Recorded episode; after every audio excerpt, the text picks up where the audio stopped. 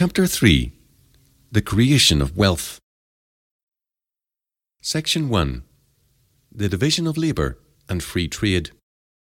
Division of labour is a fact of life, a result of the way that God has created the world. The principle of the division of labour is thoroughly biblical. It is a creation fact, a manifestation of the symbiotic nature of the whole creation. Mankind was created male and female. The division of labour is fundamental to the nature of human life. Man cannot escape the necessity of the division of labour if he is to fulfil his calling as God's image bearer and vicegerent on earth. Adam required, quote, an help meet for him, unquote, in his creation mandate. The human race was not complete without the creation of woman. Genesis 2, verses 18 to 24. Division of labour is present in and basic to the whole creation. We shall be dealing with one aspect of it, however, namely the division of labour in the field of economics and the creation of wealth. The creation of wealth through economic rationalisation is only possible on the basis of the division of labour. If everyone were to provide for his own needs by himself without utilising the work and skills of others in mutual cooperation, civilization could not advance very far.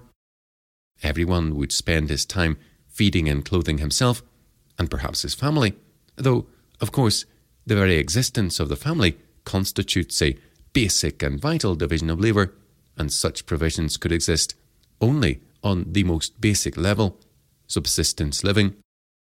If someone were particularly good at something, some form of manufacturing process, such as building houses, for instance, he would not have sufficient time to develop his skills because of the need to secure other provisions in areas where he has less skill. Providing for his basic existence would absorb most of his time. Without someone to provide for his food and clothing and generally take care of his other needs, he would not have the time and energy to develop his particular architectural skill. But if A is good at building houses and B is good at farming, their skills can be harmonized to achieve greater efficiency and therefore greater productivity in both industries. The former, A, spends more time building houses and, as a result of concentrating his time and efforts on this form of industry, increases the productivity of his skill, rather spending time on other things which he does not do as well and which other people can do more skillfully. The latter, B, likewise increases his productivity by concentrating his skills on the farming industry. Even if A is better at building houses and farming than B, it is still advantageous for A to specialize in that industry in which he has the greatest specialization and productivity. Let us say construction, leaving B to concentrate on what A does less well, farming, since under these conditions, total productivity will be maximized. Division of labour leads to more productivity and a higher standard of living, since more skilled labour can be given to each specialist occupation. The result is the creation of wealth. The most efficient means of creating wealth, that which facilitates the greatest and most productive division and specialisation of labour, is free trade, that is, the rational capitalistic organisation of free labour, to use Max Weber's words. Slavery, for example, is an inherently less rational form of economic enterprise than trade based on free labour. Free trade harmonises and promotes the interests of all. It is important to grasp this fact. Free trade is about promoting and advancing our own interests by promoting and advancing the interests of others with whom we trade for goods and services. Division of labour and free trade work to harmonise the interests of everyone.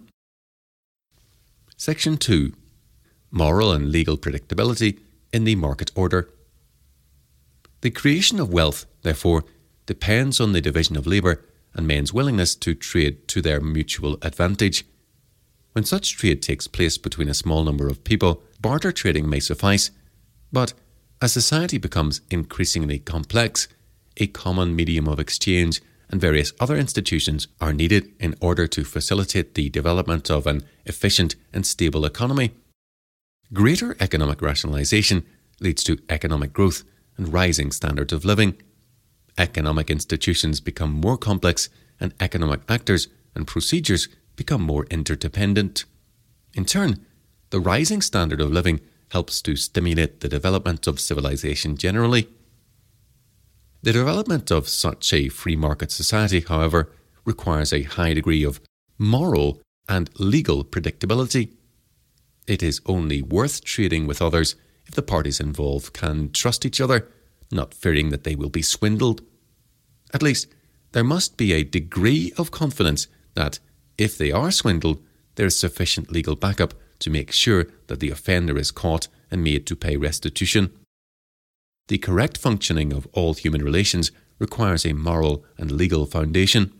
Without this moral and legal foundation, economic activity based on the division of labour in a free society becomes useless. Robbery and cheating are then the only means of economic amelioration. As we shall see, it is significant that this kind of society has only developed to an advanced stage within a specifically Christian cultural setting. What I have been describing so far is capitalism, that is, private individuals using their skill and resources in order to exchange the fruit of their labour with others to their mutual advantage. This kind of trade is based on the desire for profit, quite obviously, but it is not based on the desire for profit at any expense or by any means. Capitalism, that is to say, assumes that business will be done honestly and that each party will be trustworthy in their dealings with each other. In other words, it assumes moral and legal predictability. It assumes that honest contracts can be made between free individuals and that infringements of such contracts can be dealt with by the legal authorities. Capitalism, therefore, is private ownership of the means of production and distribution in a free society where economic activity takes place on the basis of a moral code enforceable by the magistrate or civil government. Section 3 Economic Rationalization. This means that the raw desire for profit at all costs and by any means is not what characterizes capitalism. What characterizes capitalism is economic rationalization, that is, the subordination of the profit motive to a particular means of acquisition based on the mutual advancement of all parties involved and the growth of that means of social amelioration through the virtues of honesty, thrift, and hard work. This is precisely what Max Weber argued in his famous essay, The Protestant Ethic and the Spirit of Capitalism. The raw desire for profit has existed in all societies and in all ages, and Weber used the term, quote, capitalistic adventurer, unquote, to those who sought profits by means of economic activities that were, quote, predominantly of an irrational and speculative character. The activities of these capitalistic adventurers were often, quote, directed to acquisition by force, above all the acquisition of booty, whether directly in war or in the form of continuous fiscal booty by exploitation of subjects. But such practices do not constitute the distinctive form of capitalism that has characterized modern Western economic activity, and it is this Western form of economic activity that is usually denoted by the term capitalism. The kinds of acquisition described by Weber under the term, quote, capitalistic adventurer, unquote, can be and were achieved by means of piracy and military domination, not economic rationalization. Indeed, this kind of capitalism can be observed in the policies of even modern Marxist and socialist states, for example, Germany under Hitler, the USSR, and a host of other Soviet satellites and Third World regimes which repudiated Western capitalism as described by Weber. However, capitalism, as I am using the term, that is, Western capitalism from the mid 17th century to the mid 20th century, less consistently since the end of the Second World War, has been the product of a desire for profit subjected to a particular means of acquisition based on a distinctive ethic. According to Weber, this distinctive means was the quote, rational capitalistic organization of formerly free labor. End quote. In other words, economic activity based on the division of labour in a free society that guarantees a higher degree of moral and legal predictability.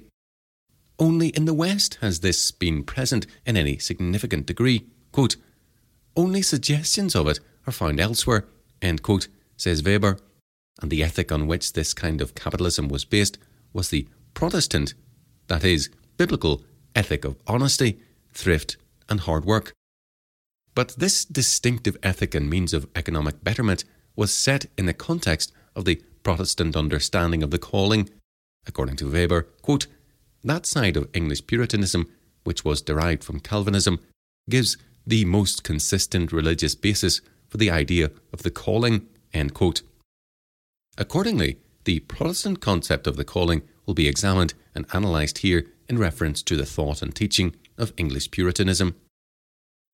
The essence of the Puritan concept of the calling was the belief that man has a duty to serve and glorify God in whatever walk of life and whatever situation he is placed, since, according to the Protestant doctrine of predestination, nothing happens by chance or mistake, and God is the ultimate author of all the circumstances in which man finds himself. The Puritan saw God's hand in all situations and sought to glorify God in all situations, and this meant in the workplace and in business and commerce, just as much as in church and in private devotional life. According to Weber, for the Puritan, quote, the only way of living acceptably to God was not to surpass worldly morality and monastic asceticism, but solely through the fulfillment of the obligations imposed upon the individual by his position in the world. That was his calling. In other words, man is called to labour diligently to the best of his ability in all circumstances for the glory of God.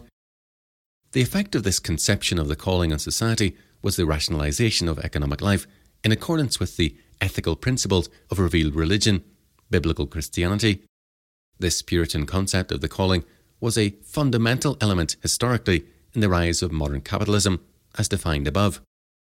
The distinctive feature of Western capitalism is, therefore, economic rationalization, that is, the subjection of the desire for profit to rational economic principles based on honesty, thrift, and hard work in a social order based on moral and legal predictability, safeguarded by the magistrate. The development of this kind of capitalism took place significantly, though not perfectly, only in one period of history, viz., the post Reformation period of Western Europe, particularly Northern Europe, that is, Protestant Europe, and the United States of America, which consisted of former European colonies sharing a common Protestant heritage. This period lasted roughly up until the outbreak of World War II. All forms of capitalism in other parts of the world today that share this distinctive form of economic rationalization are based on the developments that took place in Protestant Europe and North America during this period. That is, they are imitations of Western economies. An essential ingredient for the development of this kind of capitalism, though not the only one, was, as Weber has shown, the Puritan understanding of the calling and the quote, worldly asceticism that accompanied it. Weber argued that the Puritan morality, or quote, worldly asceticism, as he termed it, and the Puritan view of one's calling in life were important elements historically in the development and expansion of Western capitalism. The Puritan concept of the calling was essential to the worldview that produced the kind of morality that made the development of modern Western capitalism possible. Section 4 Puritanism and Capitalism. This thesis of Weber's has not gone unchallenged. Indeed, debunking Weber has become rather popular among some left wing sociologists and economists. This being the case, it will be instructive to look a little closer into the connection and illustrate the Weber thesis from an actual Puritan document that typified, probably more than any other, Puritan thought and practice the Westminster Confession of Faith and Catechisms. Capitalism, as it has been defined above, can be seen quite clearly in Puritan thought, not as systematically developed and stated as I am presenting it here, but it is there nonetheless. For the Puritans, again, citing Weber, quote, the campaign against the temptations of the flesh and the dependence on external things was not a struggle against the rational acquisition, but against the irrational use of wealth. As we shall see, it is precisely the irrational use, that is, consumption of wealth, rather than the rational acquisition of wealth that characterizes socialism. Consequently, in the long term, socialism leads to the decapitalization of society and to reduced standards of living. This is in stark contrast to capitalism, which leads to capitalization generally and to economic growth and social amelioration for the whole of society. Weber goes on to say On the side of the production of private wealth, asceticism condemned both dishonesty and impulsive avarice. What was condemned as covetousness, mammonism, etc., was the pursuit of riches for their own sake, for wealth in itself was a temptation. But here asceticism was the power, quote, which ever seeks the good but ever creates the evil, end quote. What was evil in its sense was possession and its temptations. For, in conformity with the Old Testament and in analogy to the ethical valuation of good works, asceticism looked upon the pursuit of wealth as an end in itself as highly reprehensible, but the attainment of it as a fruit of labour in a calling was a sign of God's blessing. And even more important, the religious valuation of restless, continuous, systematic work in a worldly calling as the highest means to asceticism, and at the same time, the surest and most evident proof of rebirth and genuine faith, must have been the most powerful conceivable lever for the expansion of that attitude toward life, which we have here called the spirit of capitalism. The picture Weber paints of the Puritan is a very austere one, and doubtless there was an austerity to the Puritan ethic. However, many have considerably overemphasized this austerity, at least as a general characteristic of Puritanism. The result has been a caricature of Puritanism that does not do justice to all the facts. Nevertheless, Weber's thesis is essentially correct and is now often referred to and as often misunderstood and misconstrued as the quote, Protestant work ethic, end quote. This work ethic was a vital ingredient for the success of modern Western style economies. The positive attitude of the Puritans towards the acquisition of wealth by lawful means can be seen quite clearly in the Puritan teaching on the Eighth Commandment. According to the Westminster Shorter Catechism, quote, The Eighth Commandment requireth the lawful procuring and furthering the wealth and outward estate of ourselves and others. End quote. Question 74. Answer. The larger catechism expands on this, and in what it says, we can see many of the elements of economic life that have been mentioned above. Quote, Question 141. What are the duties required in the Eighth Commandment? Answer. The duties required in the Eighth Commandment are truth, faithfulness, and justice in contracts and commerce between man and man, rendering to everyone his due, restitution of goods unlawfully detained from the right owners thereof, giving and lending freely according to our abilities and the necessities of others, moderation of our judgment, wills, and affections concerning worldly goods, a provident care and study to get, keep, use, and dispose these things which are necessary and convenient for the sustentation, support of our nature, and suitable to our condition, a lawful calling, and diligent in it, frugality, avoiding unnecessary lawsuits and suretyship for other like engagements, and an endeavour by all just and lawful means to procure, preserve, and further the wealth and outward estate of others, as well as our own. The Catechism is essentially capitalistic in its understanding of the economic function of man's life. It promotes private ownership of property, including the means of production and economic rationalization based on the Christian virtues of honesty, thrift, and hard work in a morally upright social order protected by the magistrate. Here, the getting and keeping of wealth is encouraged as long as it is rationalized according to the moral teaching of the Christian faith. This means that wealth is not simply to be acquired for its own sake or purely out of a desire to consume it in the satisfaction of one's own desires and lusts. That is rather a feature of socialism as we shall see. To seek wealth for its own sake, or merely for oneself, is wrong because the whole of life, including one's economic life, should be lived for the glory of God. To seek wealth for its own sake, or merely for oneself, is wrong because the whole of life, including one's economic life, should be lived for the glory of God. What the Catechism advocates is the lawful use is the use of lawful means of economic acquisition and good economic management to further one's own interests and the interests of others in a life of service to God in a particular calling.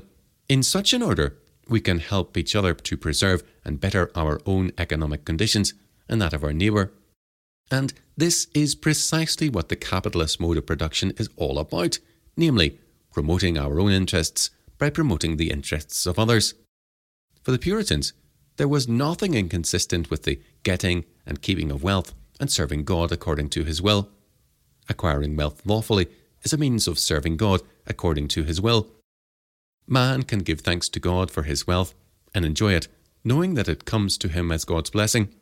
It is the fruit of a life dedicated to God's glory and service in a particular calling, which is of benefit not only to oneself, but also to one's neighbour, with whom one trades. This is the biblical position, and we are told quite clearly in the Bible that the Lord delights in the prosperity of his people. Psalm 35, verse 27. Weber saw the Puritan element in the capitalist mentality. He saw the Puritan asceticism, the willingness to be thrifty and hardworking, to forego present consumption in order to provide for the future and leave an inheritance to subject the use of one's wealth to rational economic principles, created a surplus of capital which could then be put to productive use and thereby facilitate the general economic amelioration of society. The Puritan did not profitably spend whenever he earned, but ploughed as much as he could back into his business. As a result, capital was created and put to productive use that would not otherwise have been available. This process is the very essence of capitalistic activity, and it led to greater productivity and the creation of wealth and prosperity. It advanced the possibilities and specialization of labour and brought about a sustained period of economic growth. But this would not have happened without the kind of mentality that characterized the Puritan outlook. The Puritan outlook was future oriented. It took seriously the biblical injunction to leave an inheritance to one's grandchildren Proverbs 13, verse 22. It was this Puritan work ethic, combined with the process of economic rationalization, that led to the capital accumulation and immense economic productivity and creation of wealth in the period of the Industrial Revolution in England. The effect of this Puritan mentality on the English economy can be seen quite clearly in the turbulent history of the 17th century. Up until the mid 17th century in England, most industries were controlled by guilds, which restricted output and regulated quality. Under the Stuarts, before the Civil Wars, there was also a wide variety of monopolies granted by the Crown, which controlled the supply of materials. With the exception of the most basic necessities of life, almost every area of industry operated under government license at some time or other during this period. Those who belonged to guilds or had access to a monopoly trade were able to benefit from a restricted and protected means of livelihood, which was essentially irrational from an economic point of view and therefore less efficient. This situation restricted the development of free trade and slowed down economic amelioration considerably. Quote, Insofar as Stuart governments had anything which could be described as an economic policy, it was to support the monopoly London export companies against interlopers to slow down industrial development and control it through the guilds and monopolies to suppress middlemen. Thus, quote, during the general slump of the early 20s, quote, England was left saddled with a rigid, oligopolistic, high cost economy, ill fitted to cope with a competitor, the Dutch, who throve on low costs, adaptability, and up to dateness. With the rise to power of the Puritans, all this changed. The industrial monopolies were abolished by the Long Parliament, and, under Cromwell, the power of the guilds was largely broken. Freedom of trade and entrance into former guild occupations increased considerably. Christopher Hill described the economic achievements of the Commonwealth period in the following terms quote, Employers and entrepreneurs were freed from government regulation and control in various ways. Attempts to supervise quality of manufacture and to fix prices were abandoned. Industrial monopolies were abolished. Greater freedom was established in relations between employers and workmen. The government stopped trying to regulate wage rates to compel employers to, to keep their employees at work in time of slump. Taxation became regular, if heavy, and, except under army rule, it was controlled by representatives of the taxpayers. Henceforth, employers were limited in expanding or contracting their business solely by economic considerations. Quote, the relation between masters and servants, end quote, wrote Clarendon nostalgically, what was, quote, dissolved by the Parliament that their army might be increased by the prentices against their master's consent, end quote. The Act of 1563, insisting on a seven year period of apprenticeship, was not enforced. The Commons Law, so favourable to absolute property rights, triumphed over the prerogative courts. These measures were part of an extensive rationalisation of economic life that greatly facilitated productivity and led to the creation of wealth rather than the control of wealth, which was what essentially characterised Stuart economic policy. Cromwell also successfully crushed the socialistic movements that began to appear at this time the Diggers, which was a proto communistic movement, and the Levellers, which was not really a communistic group so much as a moderate democratic group. The Commonwealth represented, in a very real sense, therefore, the beginning of both the Industrial Revolution, which is usually dated from about the middle of the 18th century, when technical improvements in industry began to appear much more rapidly, and the British Empire, which would not have been possible without the wealth generated by the Industrial Revolution. Section 5 Investment and Capitalisation. Let us now pursue the mechanics of the capitalist mode of production a little further. Suppose someone were living at the beginning of the Industrial Revolution and practicing a traditional craft or trade as a means of livelihood, making cloth, for instance. After his needs are taken care of, he has some excess income left over. Over a period of years, he is able to save this excess income, perhaps even lend it out at interest, until he has accumulated a substantial sum of money. He can now consume this wealth directly by purchasing a very expensive luxury item that he has always admired and desired, and that is handmade and therefore produced in very small quantities. Alternatively, he can forego the use of this luxury item and use the money to buy a power loom, which is able to produce more cloth at a cheaper price than his old hand loom. He then sells the cloth he has made and makes a little more profit. He ploughs this profit back into his business, that is, uses it to purchase more capital equipment, and each month his output increases and, of course, his profits increase also. As a result of the use of the power loom, productivity increases, and as more cloth becomes available on the market, prices fall. The cost of clothing then falls. The product becomes available to more people at a price they can more easily afford, which further stimulates productivity and increases profits.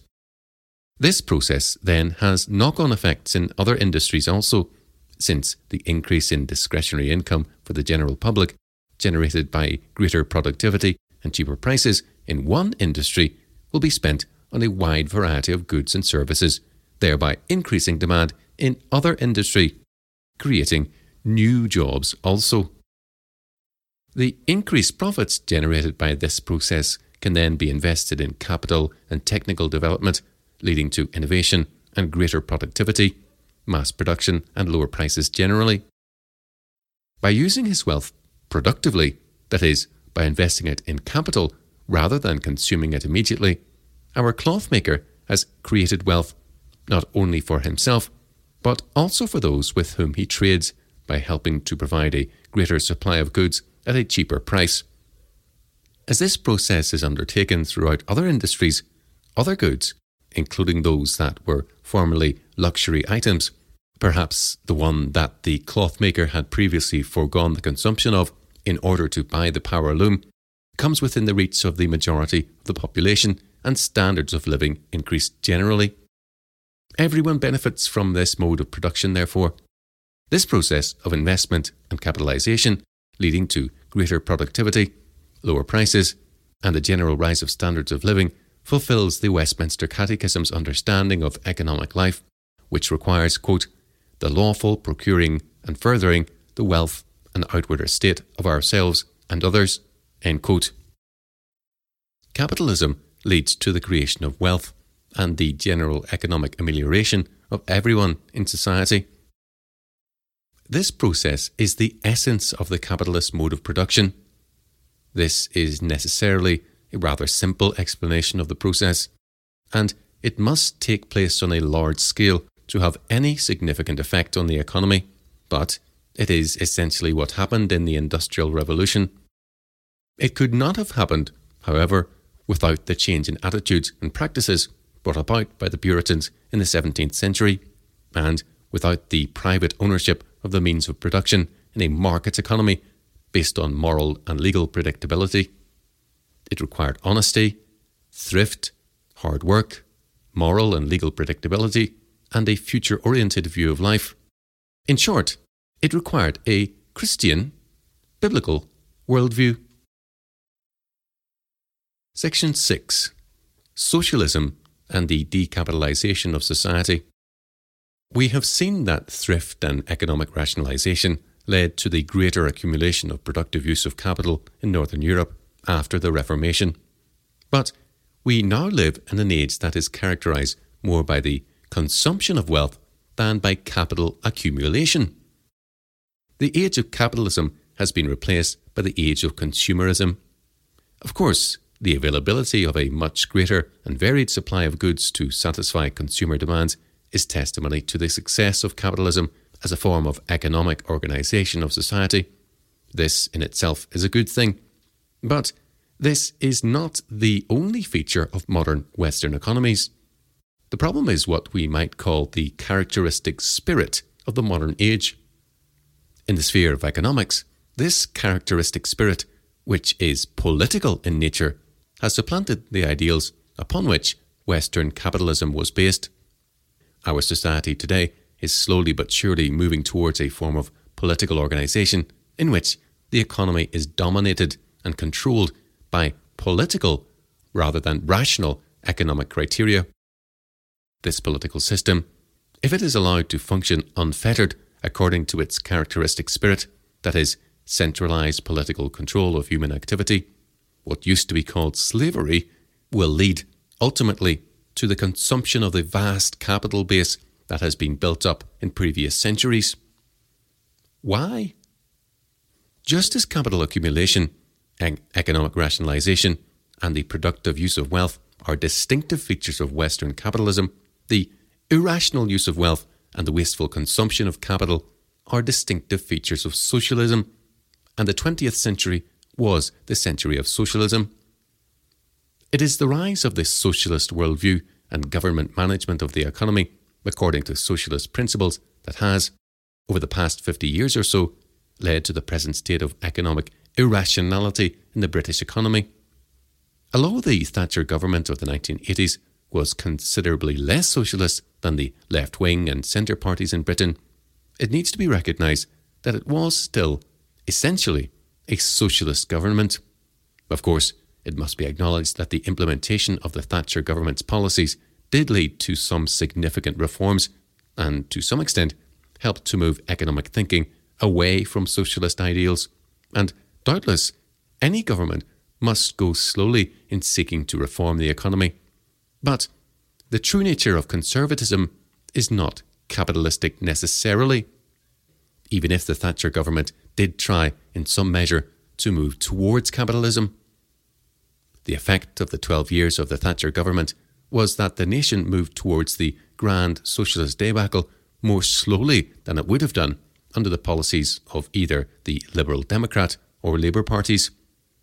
But move towards that debacle it surely did, and with a relentless illogicality that confuses and dismays, as can be seen from the current state of the nation's involvement with the grandest and most wasteful policy of economic irrationality in the history of the modern world, next to communism, the European Union, Unless this trend is reversed, the kind of steady economic growth and social amelioration that we have come to expect and take for granted in the West will become a thing of the past. We must now consider the irrationalities of socialist economics. The rest of this chapter will deal with the problems of economic calculation and capital consumption under socialist management of the economy, and the characteristic spirit of socialism as compared with capitalism. The following chapter will deal with the central banking system, which is at the heart of the socialist economic machine. A. Economic calculation under socialism. Under socialism, with its reliance on government controlled and government financed industries, subsidies, production quotas, import tariffs, wage and price controls, tax penalties and handouts to favoured groups, regulation of economic activity generally, and, with all these factors, a good deal of legal unpredictability, it becomes impossible to calculate rationally to the degree necessary to maintain the use of capital at its maximum productivity. Since socialism, by means of these policies, ruins the price mechanism, or at least significantly hinders its proper functioning, time, money, and scarce resources get sidetracked into unproductive or less productive uses. The waste resulting from this situation is over and above the amount of taxpayers' money that is squandered by left wing governments and councils. The result is, at best, a fall in the rate of economic growth or stagnation, and in extreme socialist countries, even a reverse, a decline in productivity and standards of living, that is, decapitalisation. Socialism has reversed the trend towards economic rationalisation that Weber described in his essay. The motivation behind this mentality is twofold. First, there is the desire to cushion people from the realities of life in the real world. Life in the world as God has created it and providentially governs it. It is an attempt to enable people to run away from their responsibilities into the arms of the benevolent state. Socialists want an easy ride on easy terms, social security and living provided on a plate by the paternalistic state. Second, Socialists are often motivated ideologically by envy of others. They see others who are more wealthy, who have a better standard of living, and they cannot bear it. They are gripped with envy. They therefore support those who promote policies aimed at appeasing their envy, at taking from the rich to give to the quote unquote poor, so called. They want what they do not have they therefore insist that the state take steps to provide them with it and with the general standard of living they desire, or at least, feeling this, make sure that no one else is allowed to have such a standard of living. The capital base of the nation, which took centuries to build up, has been plundered in order to pay for this envy driven redistribution of wealth within society. This has been accomplished through legalized theft on a grand scale by the state income tax, sales tax, VAT, tariffs, control and expropriation of private property, inheritance tax, capital gains tax, company tax, graduated income tax, and fraud on a scale by means of government generated inflation controlled through the central banking system. All this has been done in the name of, quote, social justice, end quote. In reality, however, this amounts to little more than the politics of envy. B. Capital consumption. The onslaught of socialism in this way, however, has also changed the way that those who have capital use it. Socialism has made the capitalist mode of living increasingly difficult. It confiscates and taxes away all it can of the profits that private individuals and companies make. By doing this, it takes away the motivation to use one's wealth productively. Socialism flies flat in the face of the biblical principle that the legitimate fruit of one's own labour is to be enjoyed and used with thankfulness. It denies the biblical dictum that, quote, the hand the diligent maketh rich, end quote, Proverbs 10, verse 4, compare Psalm 35, verse 27. According to socialist theory, individual property is a result of oppression and expropriation. Socialism, therefore, works to confiscate wealth from those who have it and to redistribute it. The effect of this is to create an immense disincentive to accumulate capital, in other words, to save or to pass on an inheritance to one's children. Rather than saving and freeing capital for productive use, people consume their wealth while they have it. Socialism creates a disinclination to save and promotes a mentality of immediate consumption. Since individual thrift and hard work are heavily penalised, people stop being thrifty and hardworking. This was a well known fact of life in Soviet Russia and the communist states. Under socialism, all that saving does is to satisfy someone else's immediate wants, so people satisfy their own wants. And who can blame them? When this kind of mentality is imbibed by a community, the result is the decapitalization of society. This consumption mentality, the short sighted, materialistic desire to consume one's wealth now rather than to put it to productive use, is all part and parcel of the socialist system. Materialism, in the sense that the term is used today, that is, ever increasing greed for more consumption goods that one cannot afford unless one squanders one's resources wastefully, is a feature of socialism, not capitalism. Socialism leads to irrational economic policies aimed at appeasing a population that has swallowed a social ethics based on envy. As a consequence, it retards capitalization and eventually leads to decline, economic stagnation, and even decapitalization. The ultimate result of socialism, therefore, is not the redistribution of wealth, but the redistribution of poverty. Section 7 The Spirit of Capitalism and the Spirit of Socialism.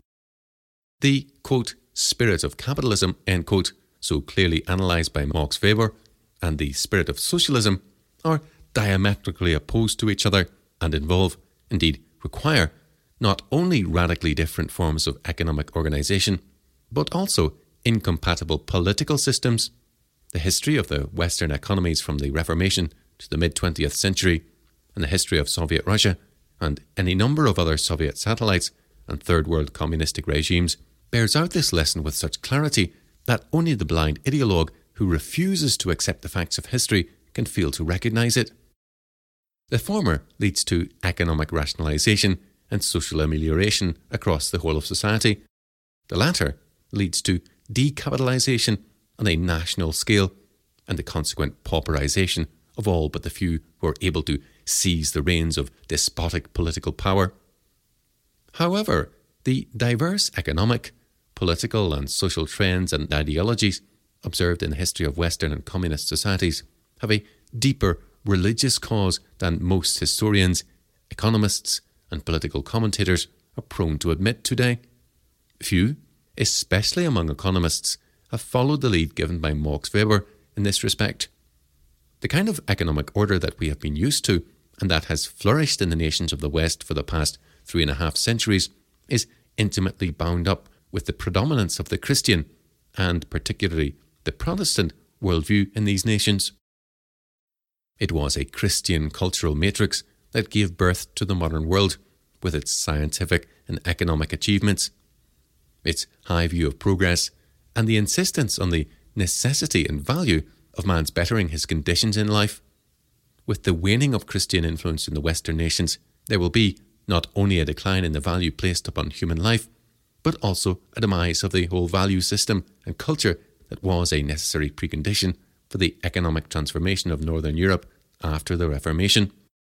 Perhaps technological progress will continue, although even this is by no means certain. But to what ends it will be directed and who will benefit from it will be determined by the kind of moral or amoral values that inform the culture in which such technological improvements occur. In a culture that has a pagan view of life and a pagan view of justice and mercy, it is doubtful whether the term progress will have the same content that it has had for a predominantly Christian culture. Indeed, it is doubtful whether the term could be correctly used in a non Christian culture, since the very concept of progress, as it is used today, is intimately bound up with the Christian understanding of life and history. An indication of the use and value of technological progress in such a society can be ascertained by assessing the results of the purely technological progress, divorced from a Christian moral foundation, that have accrued to those former Soviet Union nations that have availed themselves of the benefits of the technological developments achieved in the West. On the whole, the effects of technological progress in these countries, rather than filtering through to the average man and thereby raising his standard and quality of life, as they did in the Christian West, were used merely to help strengthen a totalitarian regime that oppressed its people and denied to them virtually all the benefits that technological progress had brought to the peoples of the West. The few whose quality of life did change for the better were those who played the system, joined the party, and climbed their way up by means of political influence. Their better standard of living was not the result of progress in the Western sense, therefore, rather, it was the result of exploitation of political power and privilege. Such exploitation has existed in all societies, even in those that, for most people, were the poorest and the least amenable to progress in the Western sense. This latter form of exploitative economic and social amelioration is of a piece with the kind of enterprise undertaken by Weber's quote, capitalistic adventure unquote, and is in sharp contrast to the quote, rational capitalistic organisation of formerly free labour end quote, that has characterised Western economies.